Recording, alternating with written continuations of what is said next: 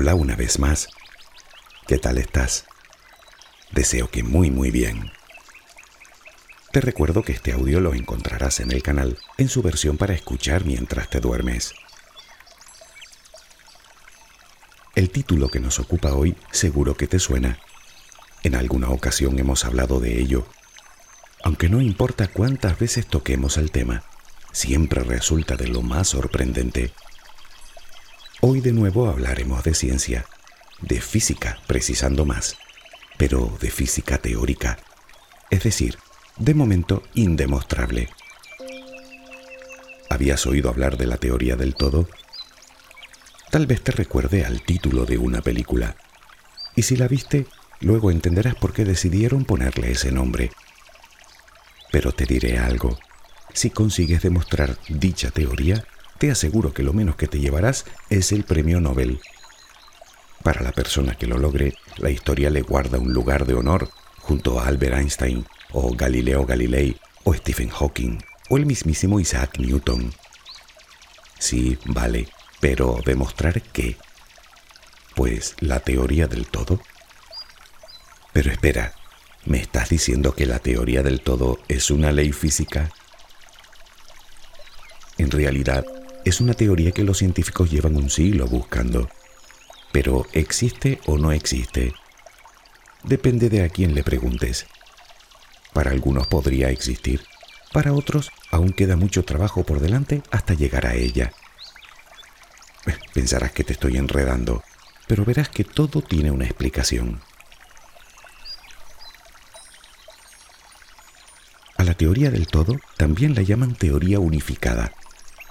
Pero, ¿qué es? te preguntarás.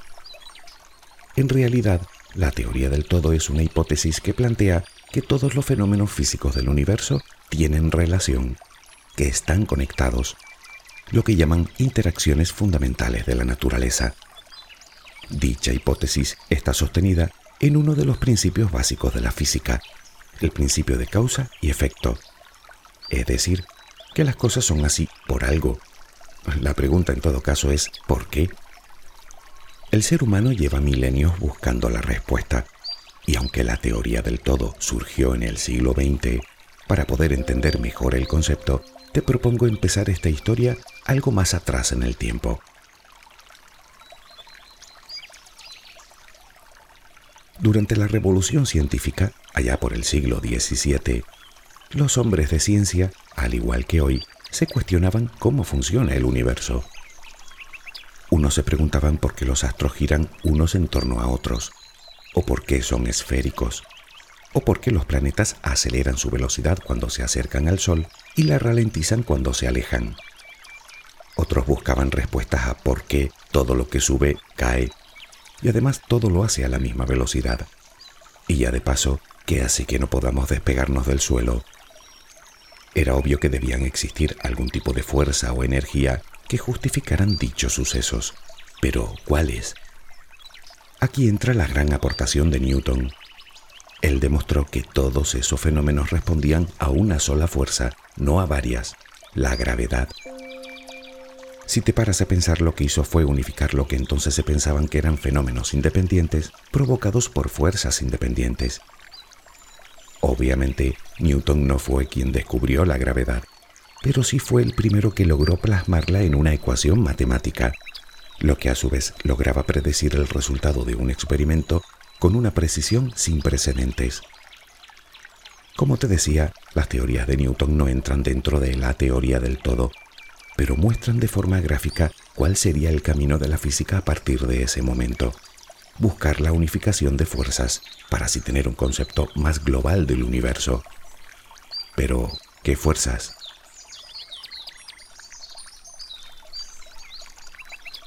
A comienzos del siglo XX, la física afirmaba que el universo era regido por cuatro fuerzas fundamentales. La primera, la gravedad. Es la que domina el cosmos en su escala más grande galaxias, estrellas, planetas. La segunda, el electromagnetismo. Es la encargada de dar explicación a la electricidad, el magnetismo, incluso a la luz. Quedan dos, las últimas en ser descubiertas gracias al desarrollo de la física cuántica. Se trata de la fuerza nuclear débil o interacción débil y la fuerza nuclear fuerte o interacción fuerte. La primera es la responsable de la descomposición de los átomos, de la llamada radioactividad. La segunda, la fuerte, es la responsable de que los protones y neutrones permanezcan juntos en el núcleo del átomo. Como curiosidad, te contaré que modificando la intensidad de alguna de ellas en una sola billonésima parte, el universo que conocemos sería completamente distinto. En la década de los años 20 hacía su aparición Albert Einstein, con su famosa teoría general de la relatividad. En ella nos daba un nuevo enfoque sobre la gravedad, que añadía exactitud a la teoría de Newton, pero que también nos dejaba conclusiones sorprendentes. Einstein dejaba entrever que la gravedad en sí mismo no era una fuerza, sino algo así como una curvatura del espacio-tiempo producido por la materia. Pero claro, esto implicaba que el espacio y el tiempo estaban unidos en una especie de tejido completamente maleable, que se puede deformar o estirar o encoger o combarse. Pero entonces, ¿qué es la gravedad? Bueno, de momento dejémoslo ahí y resumamos un poco todo este embrollo.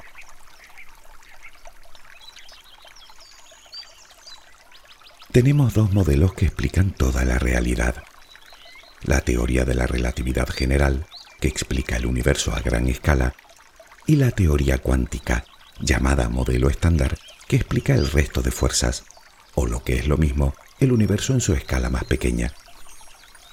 Ambas teorías funcionan a la perfección en sus ámbitos, son increíblemente precisas, pero no hay forma de combinarlas. Es como si el mundo estuviera hecho bajo dos premisas diferentes, y que para colmo se contradicen una encargada de ordenar el universo con sus propias ecuaciones matemáticas y la otra encargada de ordenar el mundo de las partículas subatómicas con las suyas. Esto ya de por sí parece un contrasentido, y el propio Einstein sospechaba que todo guardaba relación, que todo estaba conectado, fuerzas y no fuerzas, teoría cuántica y gravedad. De hecho, él mismo Después de publicar su teoría, decidió dedicar el resto de su trabajo a buscar esa ecuación que abarcara todos los fenómenos de la naturaleza, que relacionara todas las fuerzas que gobiernan el universo. Pero partía de dos errores de base. Por un lado estaba la concepción que tenía Einstein del universo. Para él era algo estático e infinito, aunque se dé la circunstancia de que sus ecuaciones dijeran precisamente lo contrario, que estamos en un universo completamente dinámico. Y su segundo error. La física cuántica era por aquel entonces una ciencia en desarrollo que mostraba un mundo subatómico caótico y poco predecible. Y eso Einstein no terminaba de convencerlo. No creía en el llamado principio de incertidumbre. Según sus propias palabras, Dios no juega a los dados. Con estos errores, naturalmente nunca dio con la solución, así que su trabajo quedó inconcluso.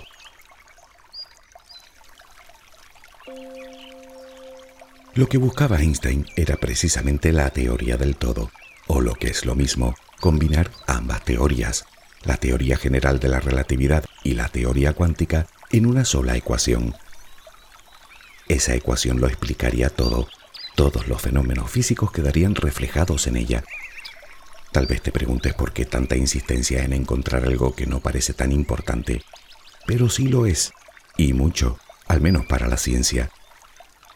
Verás, aún quedan preguntas de vital importancia para la física moderna, como por ejemplo, ¿qué sucedió antes del Big Bang, del comienzo de nuestro universo? ¿O qué sucede en el interior de un agujero negro? Los teóricos afirman que estas y otras respuestas a cuestiones fundamentales podrían hallarse en la teoría que nos ocupa. Pero, ¿por qué?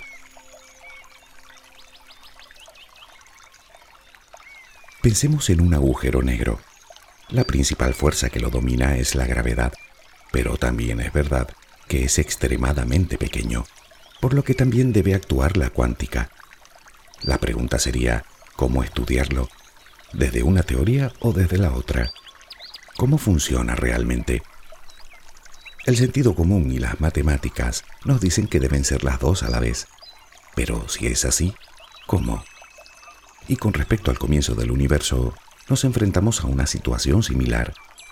Tenemos más o menos claro lo que ocurrió a partir de que empezara su expansión, pero no tenemos ni idea de lo que sucedió antes.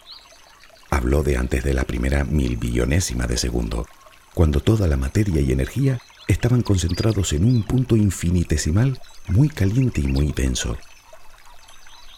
Algunos científicos han intentado comprender estos sucesos para llegar a la teoría del todo, como por ejemplo Stephen Hawking, que ha realizado grandísimas aportaciones en el estudio de los agujeros negros.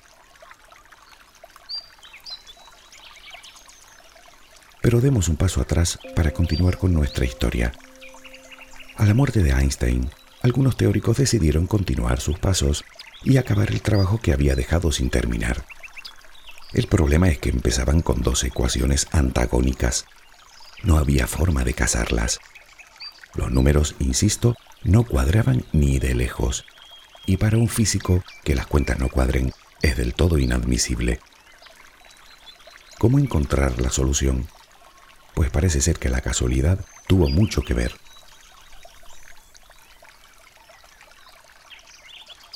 A finales de los años 60, un físico buscaba un grupo de ecuaciones que explicaran la fuerza nuclear fuerte. Parece ser que mientras hojeaba un libro de matemáticas editado hacía más de 200 años, para su sorpresa, encontró algunas ecuaciones que parecían describir perfectamente lo que buscaba. Pero eso no era todo. Aquellas ecuaciones describían algo más. Mostraban el mundo de forma totalmente diferente a lo que estábamos acostumbrados. Como sabes, el núcleo del átomo está formado por protones y neutrones, y estos a su vez en partículas aún más pequeñas, llamadas quarks. Resulta que aquellas ecuaciones mostraban que lo que creíamos que eran partículas indivisibles estaban formadas por algo así como cuerdas vibrantes de energía abiertas o cerradas, billones de veces más pequeñas que las propias partículas subatómicas, de ahí que adquiriera el nombre de teoría de cuerdas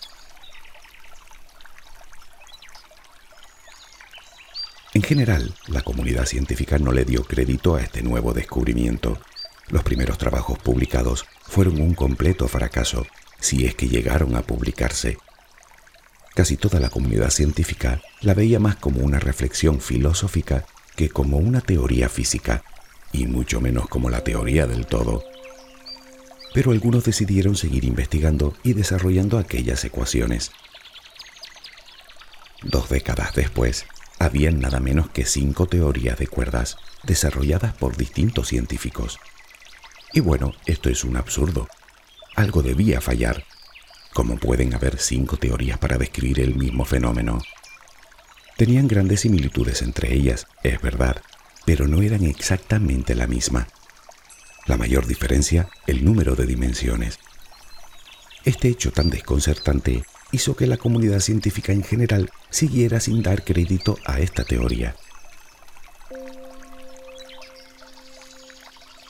Por su parte, los físicos de partículas seguían investigando las entrañas de la materia, llegando a dos conclusiones extraordinarias. La primera es que las fuerzas de las que hablábamos, el electromagnetismo y las fuerzas nucleares, eran generadas por partículas que transportaban la energía. La segunda es que la gravedad también la responsable de ella seguro que te suena por el nombre de bosón de Higgs o la partícula de Dios, como quisieron llamarla los medios de comunicación. Una diminuta partícula que recibe su nombre en honor al científico que postuló su existencia en los años 60, Peter Higgs. Esa era la pieza que faltaba para completar el rompecabezas de partículas subatómicas. Ya se ha constatado la existencia de dicha partícula, así que queda demostrado lo que producen todas las fuerzas de la naturaleza son partículas y reciben el nombre de bosones, aunque luego veremos que no son todos iguales. Con todo, seguía resultando demasiado extraño que la gravedad fuera billones de veces más débil que el resto de fuerzas. Y esto lo puedes comprobar tú con un sencillo experimento. Coloca un clip sujeta papeles sobre la mesa. Ahora toma un pequeño imán de nevera y pónselo a un centímetro por encima. el pequeño trozo de metal sucumbirá a la fuerza del imán. Y tal vez no te extrañe en absoluto, pero piensa que ese diminuto imán tiene mucho más poder que toda la tierra que tira del clip. Pero, ¿por qué? El motivo lo verás en unos minutos y te va a resultar como poco sorprendente. A mediados de los años 80, un científico llamado Paul Steinhardt presentó en una conferencia la que para muchos es la teoría definitiva.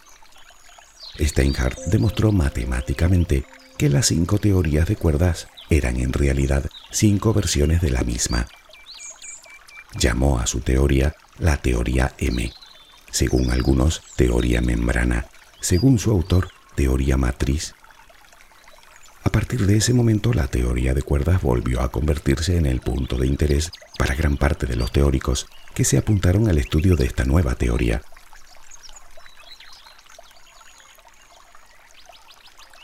La teoría M es simplemente una variante más completa y evolucionada de la teoría de cuerdas, y lo que dice es verdaderamente increíble. Para comenzar, como ya mencionamos, la materia está formada en su esencia por pequeñísimos hilos de energía, cuerdas diminutas que en función de su vibración, o si están abiertas o cerradas, dan lugar a una partícula o a otra. Pero para que las ecuaciones de Steinhardt cuadraran, el universo debía tener un total de 11 dimensiones, 10 espaciales y una de tiempo. Si te cuesta entender esto, no te sientas diferente. Nadie lo entiende. Nuestro cerebro está concebido para captar solo tres dimensiones espaciales y la dimensión del tiempo. Las otras siete quedan de momento muy lejos de nuestra lógica, aunque según afirman están ahí y mucho más cerca de nosotros de lo que creemos. De hecho, están pegadas a nosotros, pero son tan pequeñas que no somos capaces de percibirlas. Bueno, ni nosotros, ni la más avanzada tecnología, al menos de momento. Y si todo esto te parece extraño, más incomprensible te resultará lo que viene a continuación. Parece ser que el espacio en sí mismo también es algo, una membrana formada por puntos infinitesimales y muy juntos que forman una especie de red o tejido espacial. En realidad se le dio el nombre de brana, pero viene a ser lo mismo. Pues bien, todo el universo observable se encuentra en una enorme brana o membrana cuatridimensional, tres dimensiones espaciales y una de tiempo, que envuelve una quinta dimensión formando una gigantesca hiperesfera. De ahí que la ciencia contemple un universo plano. En realidad puede que no lo sea, sino que su curvatura es tan leve que no la podemos percibir. Te pondré un ejemplo. Imagina que eres de un tamaño minúsculo, de tan solo unas pocas micras. Te encuentras habitando en la membrana de una pompa de jabón. Para ti, todo tu universo es esa membrana, y desde luego, entre mayor es la burbuja, más plana te parecerá. No eres capaz de ver lo que hay fuera y mucho menos lo que hay dentro. Para ti, tu mundo es bidimensional. Solo puedes ir hacia la izquierda, derecha, adelante o atrás. Pero en realidad no lo es. Se cierra en una tercera dimensión que no puedes percibir. Pues algo así pasa, y es ahí donde dicen que vivimos nosotros. Sin embargo, el nuestro no es ni mucho menos el único universo. De hecho, según la teoría, existen un número infinito de universos flotando en un espacio multidimensional, en un multiverso.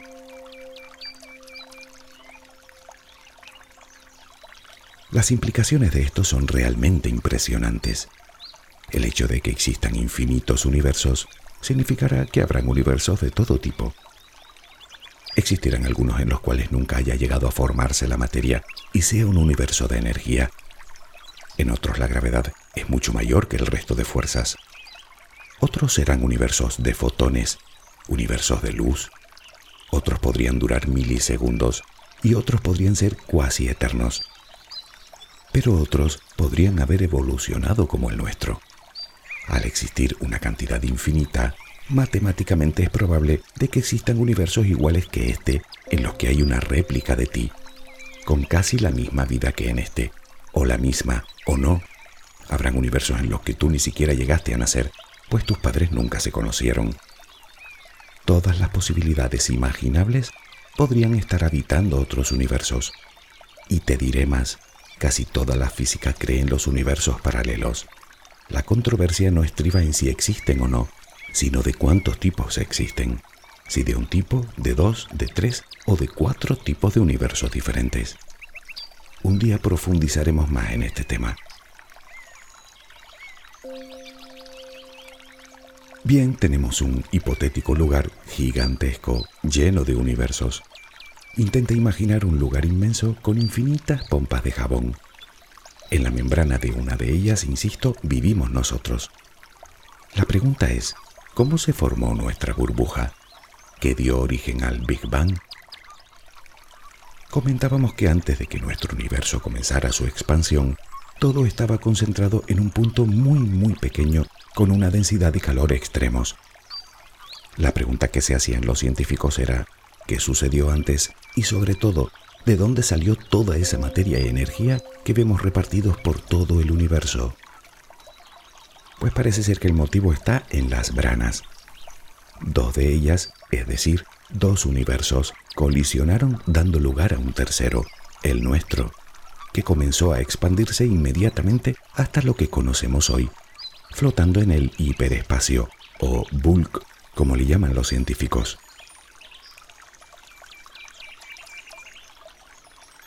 Tal vez te hayas quedado pensando en esos otros tú, desperdigados en millones de universos paralelos, y lo interesante que sería poder comunicarte con ellos. Bueno, pues al menos en teoría no es un disparate, y verás por qué. ¿Recuerdas que antes hacíamos referencia a la debilidad de la gravedad frente al resto de fuerzas?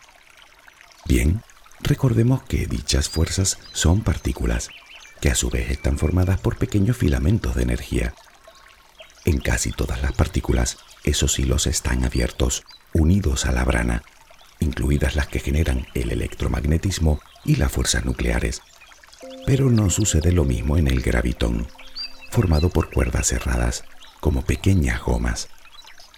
Según los científicos, estas partículas, al no estar sujetas a nada, sí que podrían atravesar esas branas y pasar de un universo a otro.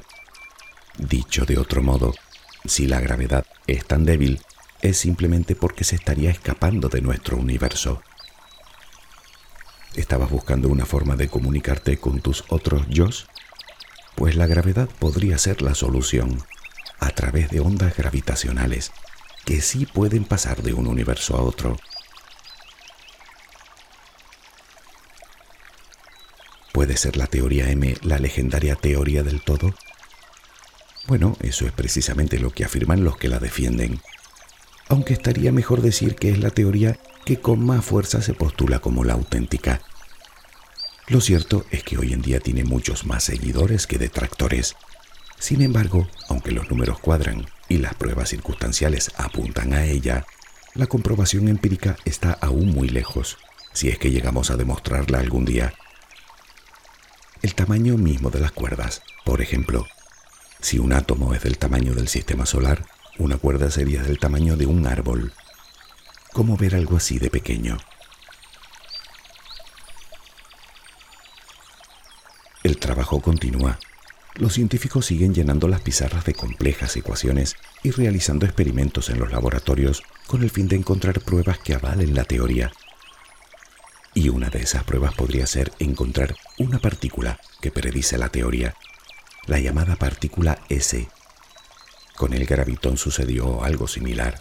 Primero se postuló y décadas más tarde se pudo confirmar su existencia en un acelerador de partículas la partícula S sería algo así como un equivalente mucho más pesado de todas y cada una de las partículas que forman el universo.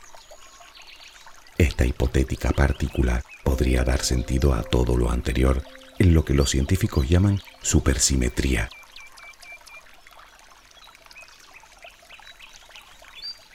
Teoría del todo, teoría de cuerdas, teoría M, ciencia, ciencia ficción, es una buena pregunta.